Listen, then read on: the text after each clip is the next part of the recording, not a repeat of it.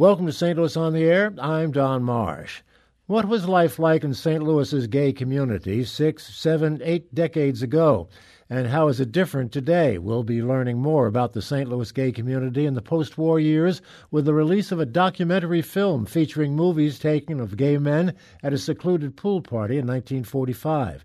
It gives some insight into the time when homosexuality was regarded as immoral and gay sex illegal and it gives us a chance to compare attitudes then and now. Joining me in studio are St. Louis Public Radio arts and culture reporter Nancy Fowler. Miranda Rectenwald is curator of local history at Washington University, where she helped organize a university LGBTQ mapping project. Steven Brawley is the author of Gay and Lesbian St. Louis and manages an LGBTQ St. Louis website. Thank you all so much for being with us. Nice to have you. Thank you, Don. Thank you. Nancy, let me begin with, uh, begin with you. Um, give us the, the overview, if you will, of this documentary from Mr. Jeff Story. Okay, so I believe I first heard of this actually when Jeff Story, the filmmaker, contacted you, Don, and yeah. then um, you let me know about it. So I called Jeff, and he told me the story of how, I don't know, 20 years ago, he uh, went to an estate sale on Lindell Boulevard and he was poking around. He loves history and estate sales. He was a you know, young man then in his 20s, and um, he went to the attic and found two canisters of home movies. And um, he didn't know how old they were, or even what they were, or what they were of. And he was just curious. And so then he uh, took them home and um, he actually took them to his father's house. And uh, so Jeff Story is a gay man, but he was not out to his father at the time. And so took him to his father's house and you know to use his projector, and it pretty much uh, went from there. And what did the the film show? Well, um, he uh, you know started it, and he was really surprised by what he saw. Let's have a listen. So I put the film in the projector, and the first thing we see is a man in pearls, the long cigarette, sashaying towards the camera. So immediately I turned the projector off. I go, okay, I'm good. Um, I took the projector back to my house in St. Louis and uh, and watched the film from there, and and then proceeded to sit on it for about 20 years. Why in the world did he sit on it for 20 years? Yeah, I think he. Well, you know, there's a, lot to that. I think. Um, you know, he his father did die in 2013. I, I, don't know if it was because he just didn't want to kind of you know touch that project during mm-hmm. until then. Um, he was busy. He has a you know has a day job, um, and I think he just began began um, these began gnawing at him. The idea that he would do something with them. I mean, for a while he just created like a 30 minute uh, show with a little music behind it. He would show it to various groups of people and. Mm-hmm you know, but the film was um, beginning to become brittle and, and oh, worn, sure. and he was afraid that he needed to um, he needed to preserve it and do something with it. He's working on a documentary, including this uh, video, and it will be available maybe in a year and a half. You say? Yeah, something like that, maybe two years. Yeah. So yeah, um, it's um, going to uh, they're, they're, trying really. They'd love to find some of the men who were at that pool party. So so yeah, it's basically um, you know dozens of men um, in Hillsboro, Missouri um, just enjoying a day in the sun, you know, easy affection and, and dancing, and um, just sort of a rare glimpse into to life, a gay life uh, of, of, pretty much exclusively wealthy white men, as it turns out, um, but an important sliver nonetheless. We'll talk more about the search for people who might have been there and knew something about it a little bit later. But Stephen, let me turn to you. You've seen clips of the film. What do you make of it? Well, when Jeff contacted me, I was thrilled to hear about it. So um, was um, privileged um, uh, about six months ago to to see some of the film. And what struck me was the fact that although they were, you know, somewhat carefree and open, a lot of the men in the and as they were being filmed would either turn away or cover their face. So there was obvious attempts for them not to, you know, be seen um, out of fear of possibly someone seeing this movie, you know, being fired from their jobs. You know, it was you know different back then. So people weren't out like we use the term out today. So um, even though the film is fun to watch and it does have a lot of, uh, like I said, that carefree attitude, there's men from Fort Leonard Wood, we believe, in the movie. So they would have been terribly closeted. Um, Jeff did a great job of being able to zoom in on the patches to see and identify that these were men that would have been stationed at Fort Leonard Wood at the time. So there's lots in this film that you know you kind of delve into. So you know, Jeff's doing a great job of trying to figure out the best way to tell the story. Miranda, what's your take? You've seen clips. Yeah, it's it's a really wonderful glimpse, and there's not a lot of visual material that exists. So this is really a a rare gem to have um, photographs and, and moving film. Um, it reminds me again of of as Steve said, just how um, how secretive people are um, and had to be um, through really fairly recently.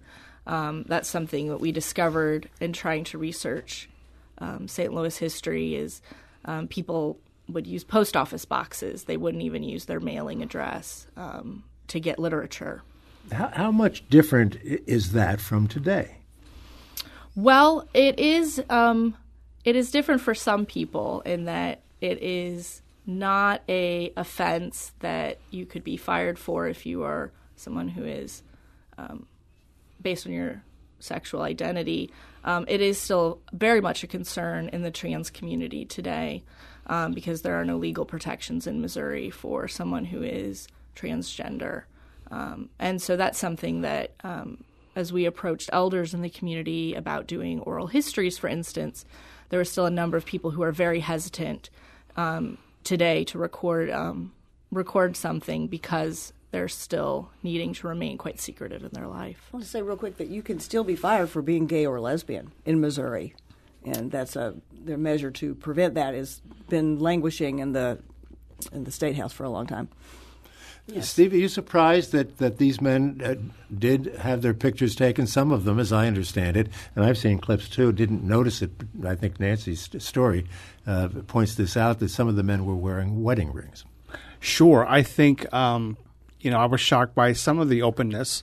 Um, I'm guessing that there was a comfort, comfort level with um, Buddy Walton and Sam, who were hosting the party and were doing the film, that they would not do anything untoward with it, but it was still, as you said, I was surprised to see the openness. That's why when you saw folks covering their face, um, not wanting to be on film, obviously they were, you know, didn't want anything because you didn't take pictures in bars back sure. in the day. You didn't do any of that. It was it was just not something that was done. Buddy Walton and Sam, you better identify them.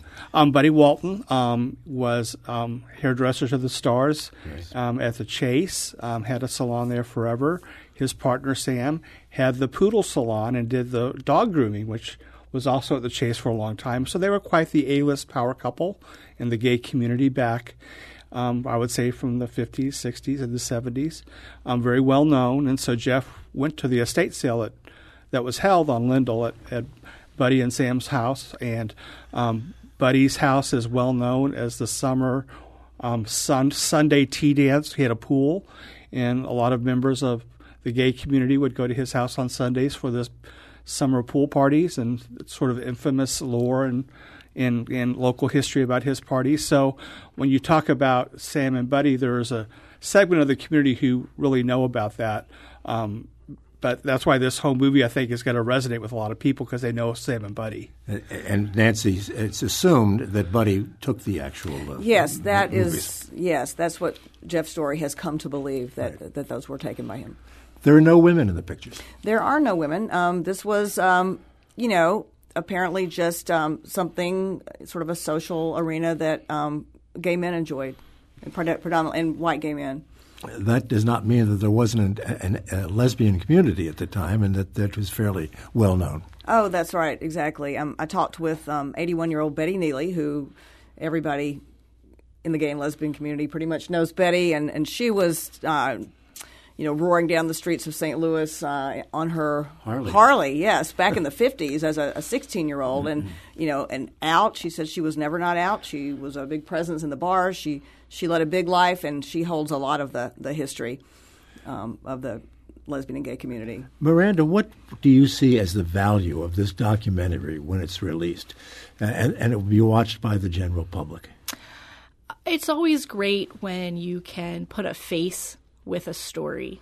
Um, and it really is very helpful to connect with history and um, to be able to make sure that the stories of people in the past you see a photo of people enjoying a pool party and to a certain extent, you know, who hasn't been to a pool party? It's it's an activity that's really easy to relate to, and it's it makes for a great jumping off point to talk about um, other issues, even more difficult history, things like um, racial segregation and um, divisions in society.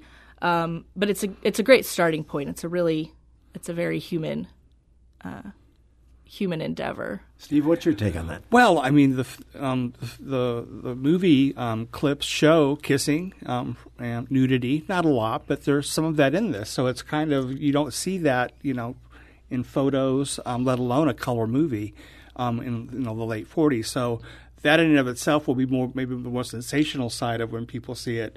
Oh, you know, they're kissing openly, and there's you know they're the pool, so there's people swimming naked. Um, so I think that will be the sensational side. But again, as we're talking about, this is a slice. Gay white males of privilege. Um, there's two people of color in the film that we're not sure if they were there as guests or as sort of helpers to you know, servants possibly to help serve the guests. So we're not sure what their role would have been. So again, so grateful that Jeff have say, has saved this, and we're going to have this. But it's important to recognize that's not what life would have been like for the general LGBTQ population in St. Louis at the time. It would have been, it wouldn't have been in a pool party. It would have been very different. Nancy, in, in today's environment, do you think people are going to receive this in the straight community are going to receive this as something that is interesting or shocking? Oh, I don't know. I, I think um, interesting for sure. I mean, it is. It's history. It's all of our history. Um, and uh, shocking. I think people. You know, I know. You know, Jeff Story, the filmmaker, said when he saw, you know, the images of the men kissing, and one has on a World War II uniform. Mm-hmm. It was shocking, not that it happened, but that someone captured that, and that you know, when people see versions of themselves at a time when those kinds of images just weren't taken, much less preserved. I think it's um, it's it's very meaningful. Uh, I have to take a break, but my guess is it'll be a lot less shocking today than certainly it would have been in 1945. Oh, absolutely, yeah, absolutely. No question about it. We have to take the break. We're talking about uh, a documentary film that is uh, going to be coming out in about a year and a half, which is showing a group of gay men in Hillsboro cavorting, if you will, at a uh, at a pool party. Uh, the impact uh, that that is going to have on the gay community then and now is something we're talking about with uh, Nancy Fowler, our arts and culture reporter here at St. Louis Public Radio. Miranda Rectenwald is curator of local history at Washington University, and Steven Brawley is the author of Gay and Lesbian St. Louis. Back in just a moment. If you'd like to comment, uh, give us a call at 382 8255. That's 382 Talk. Send us an email to talk at stlpublicradio.org, or if you would prefer, a tweet at STL on air. This is St. Louis on the air on St. Louis Public Radio, 90.7 KWMU.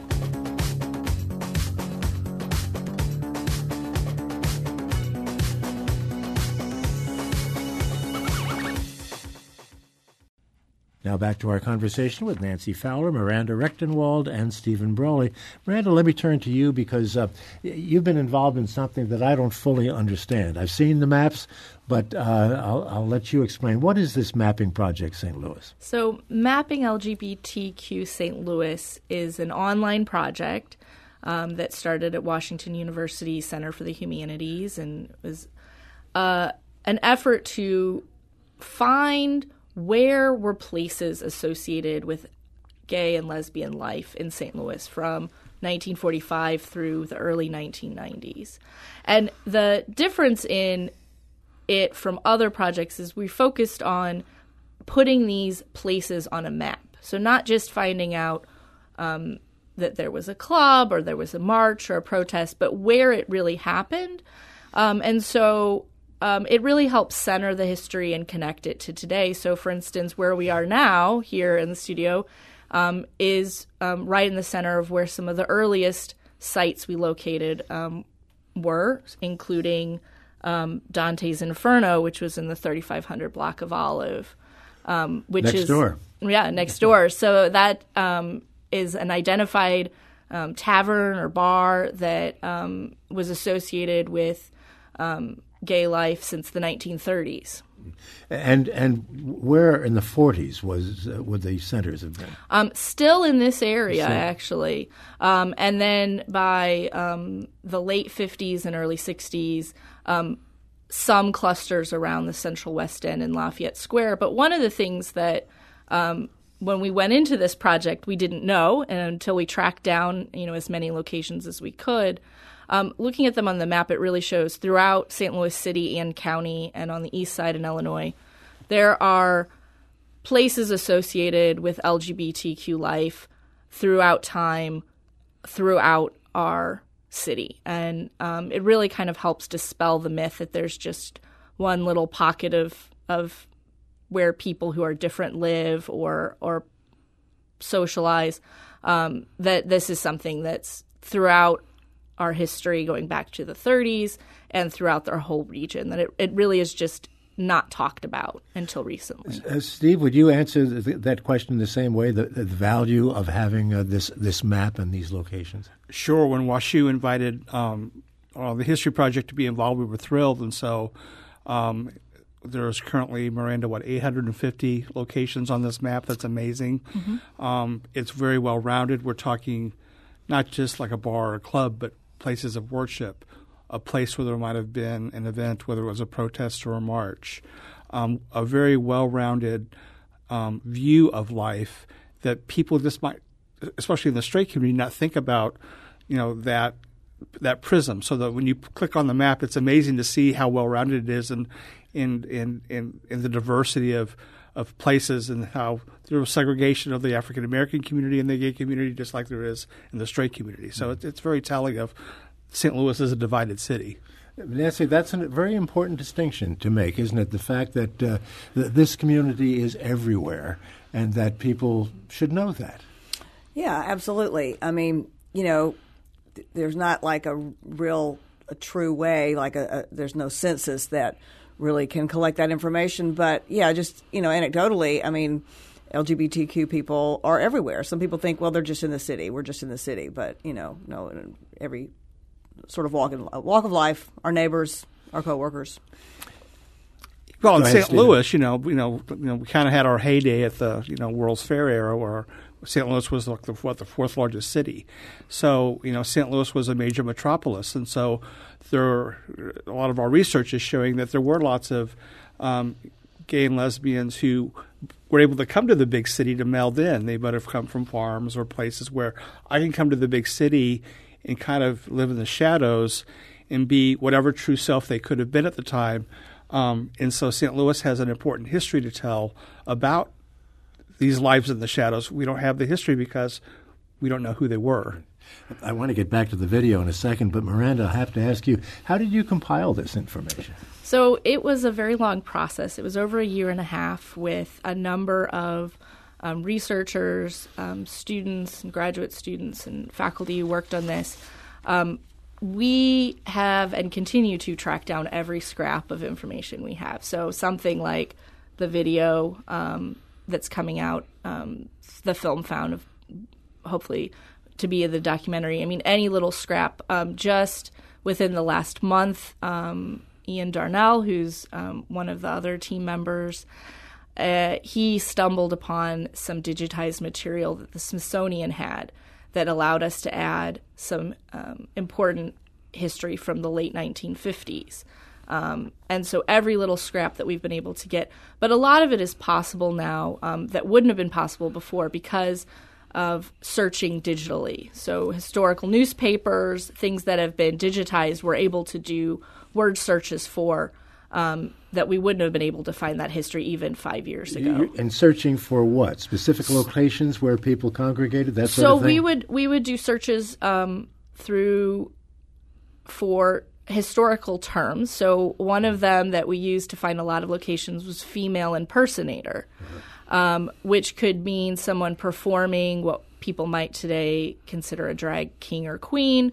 Um, it also could be um, someone who was maybe wanting to live the life of of a gender other than they were born with but not able to so they were kind of performing and living that life so we would look for things like that and then we would also look for um, and in many cases, it was really sad history to look for because we had to look for crimes.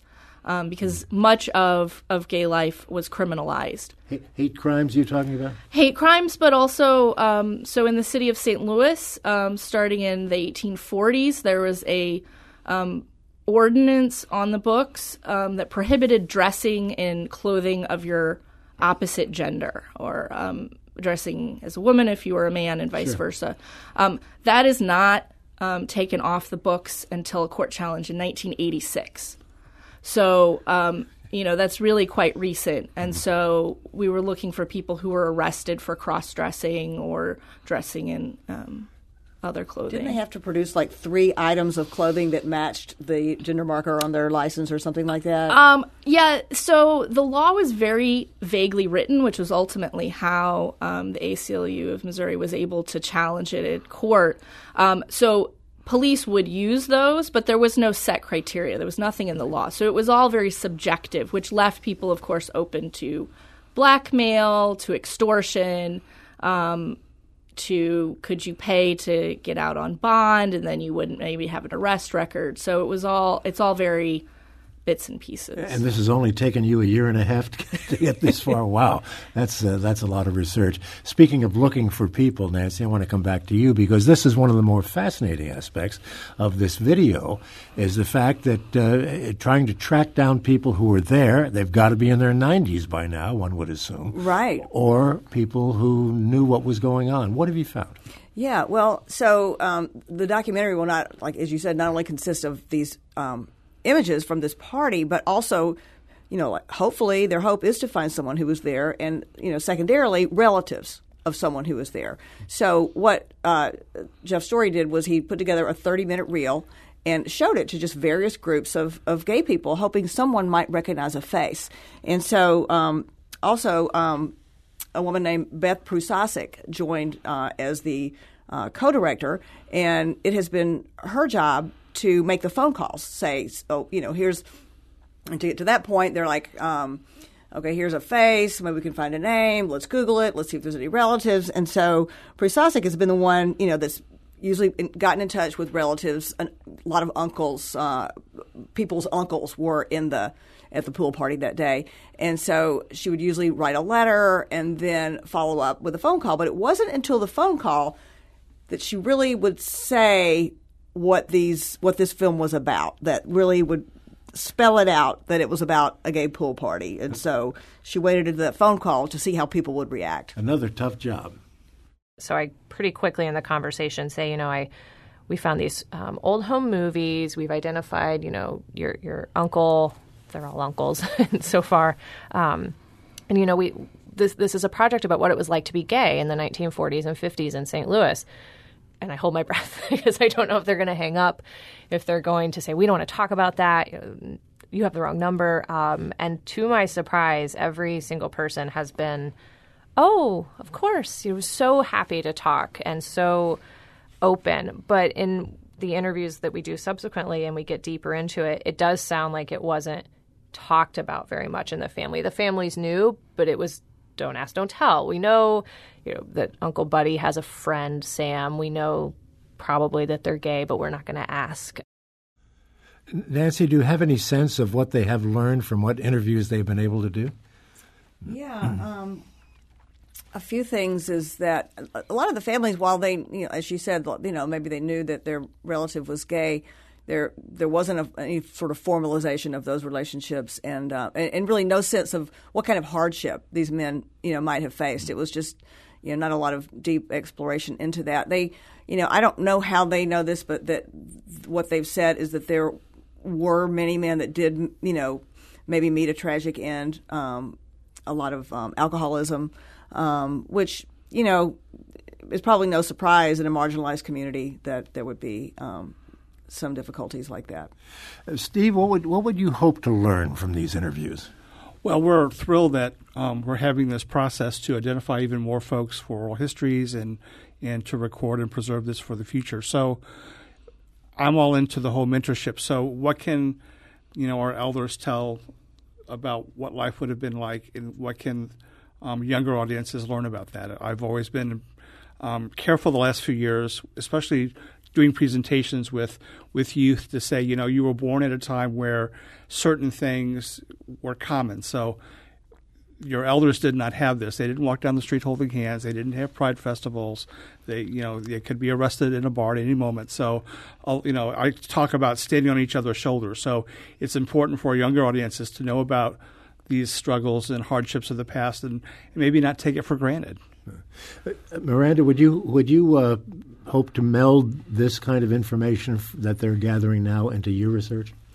Yes, the the mapping project, um, which is a series of websites um, that anybody can get to. It's it's freely on the web. We are really trying to include as many resources and connections. Um, it's it's always a, a, hard effort to to get information out, but one of the things that we really want is to share information and hope that people will be interested in doing more documentaries, doing more research. Um, and so, um, one of the ways we're building is to to hopefully include um, interviews, resources that come out from making this film, and then also other projects. So, there's a course at Washington University of undergraduates um, that's working on doing oral histories um, with members of um, the gay and lesbian community here in St. Louis, and we're hoping to make those available online and and link all of that. Well, the more you come up with, Nancy's going to be on it. I, I, can guarantee that.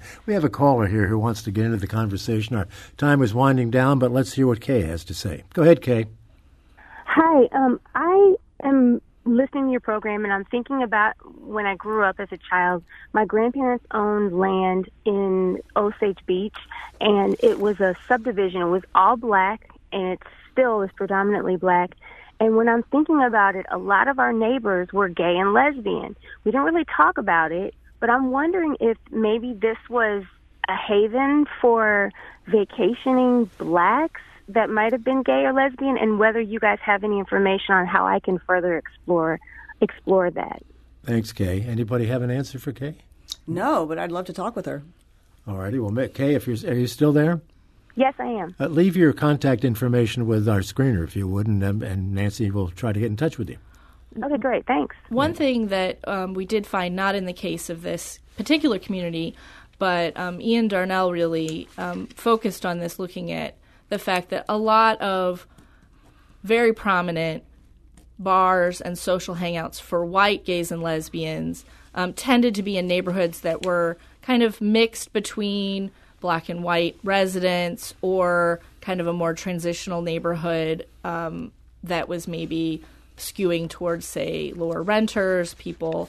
Um, and his his thoughts on this, I think, are really similar to what the caller mentioned, which is um, if you're white and you were gay and lesbian and you hung out in an area where your your social circle of neighbors and friends weren't likely to be around, that put you in a safer place.